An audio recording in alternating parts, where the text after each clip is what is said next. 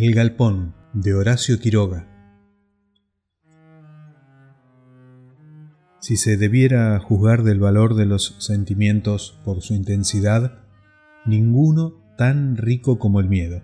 El amor y la cólera, profundamente trastornantes, no tienen ni con mucho la facultad absorbente de aquel, siendo éste por naturaleza el más íntimo y vital, pues es el que mejor defiende la vida. Instinto, lógica, intuición, todo se sublima de golpe.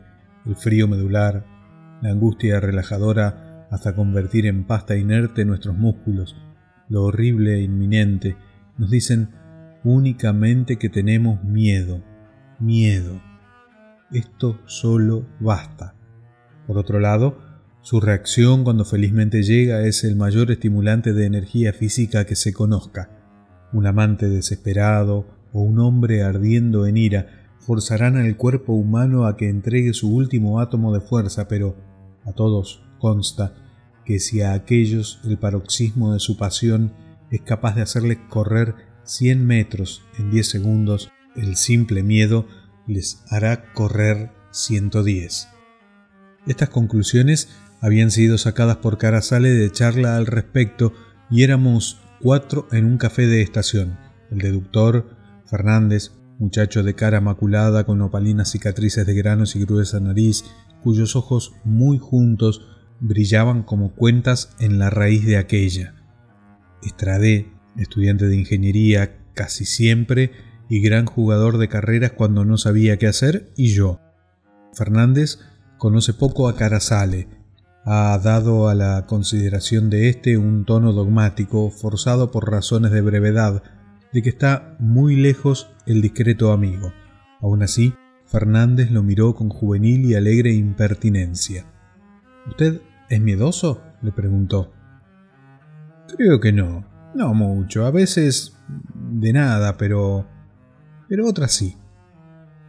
Pero... miedo, ¿no? Sí, pero miedo, ¿no? Sí, miedo. Ahora bien, es también sabido que en amor y valor no son aquellos que se dicen ungidos de gracia los más afortunados, mas Fernández era muy joven aún para tener discreción en lo primero y ya sobrado viejo para ser sincero en lo otro. Estradé apoyó a Carasale. Sí, yo también. Por mi parte, a excepción de los miedos formidables como el de una criatura que abrazada a su madre siente forzar las cerraduras de la quinta asaltada, creo que los miedos reales pervierten mucho menos la inteligencia que aquellos absurdos. Uno de mis recuerdos más fuertes proviene de esto. En fin. No, no, cuente. Sería menester haberlo pasado, pero... De todos modos, Ahí va.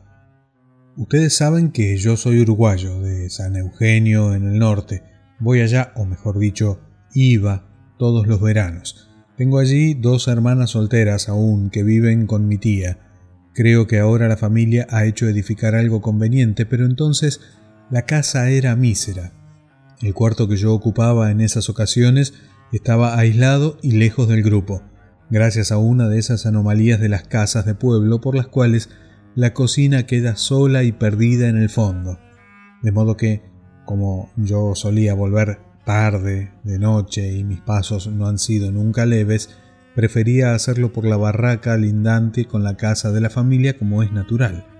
Entraba así, por atrás, sin incomodar a nadie. Mi tío hacía a menudo lo mismo, pero él por vía de reconocimiento final. La travesía era bastante larga. Primero el almacén, después el depósito, luego el sitio para los carros y por fin un galpón con cueros. Una noche volví a casa a la una de la mañana. Excuso comprobarles el silencio de un San Eugenio a esa hora y sobre todo en aquella época. Había una luna admirable. Atravesé almacén y depósito a oscuras, pues conocía de sobra el camino, pero en el galpón era distinto. Los cueros se caían a veces y las garras de los otros rozaban la cara mucho más de lo necesario. Abrí la puerta, luego la cerré y, como siempre, me detuve a encender un fósforo. Pero apenas brilló la luz, se apagó. Quedé inmóvil, el corazón en suspenso. No había dentro el menor soplo de viento, ni mi mano había tropezado con nada. Estaba absolutamente aislado en la oscuridad, pero había tenido la sensación neta de que me habían apagado el fósforo. Alguien había soplado la llama. Tenso, volví suavemente la cabeza a la izquierda, luego a la derecha. No veía nada. La tiniebla era absoluta. Apenas allá, en el fondo y al ras del suelo, filtraban entre las tablas finos rayos de luz. En el recinto, sin embargo, estaba el soplo que me había apagado el fósforo. ¿Por qué?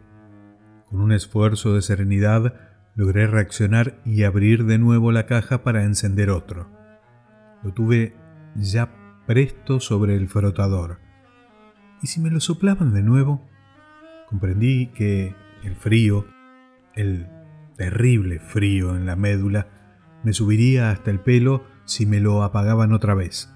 Aparte la mano, ya había admitido la posibilidad de que a mi frente, a mi lado, detrás de mí, hubiera en la oscuridad un ser que en fúnebre familiaridad conmigo estaba ya inclinado para soplar de nuevo e impedirme que viera. No podía quedarme más. Rompí la angustia avanzando a tientas. Supondrán la impresión que sentí al tocar con la mano algo como una garra de cuero. Tropecé, me arañé la cara, pero después de Veinte metros recorridos con esa lentitud de miedo que ya está a punto de ser disipada, delirante. Llegué a una puerta opuesta y salí con un hondo suspiro. Entré en mi cuarto, leí hasta las tres y media, atento, sin querer al mínimo ruido. Es una de las noches más duras que he tenido. Sin embargo, lo interrumpió Carasale, la impresión fue corta. Escrito por Horacio Quiroga, El Galpón.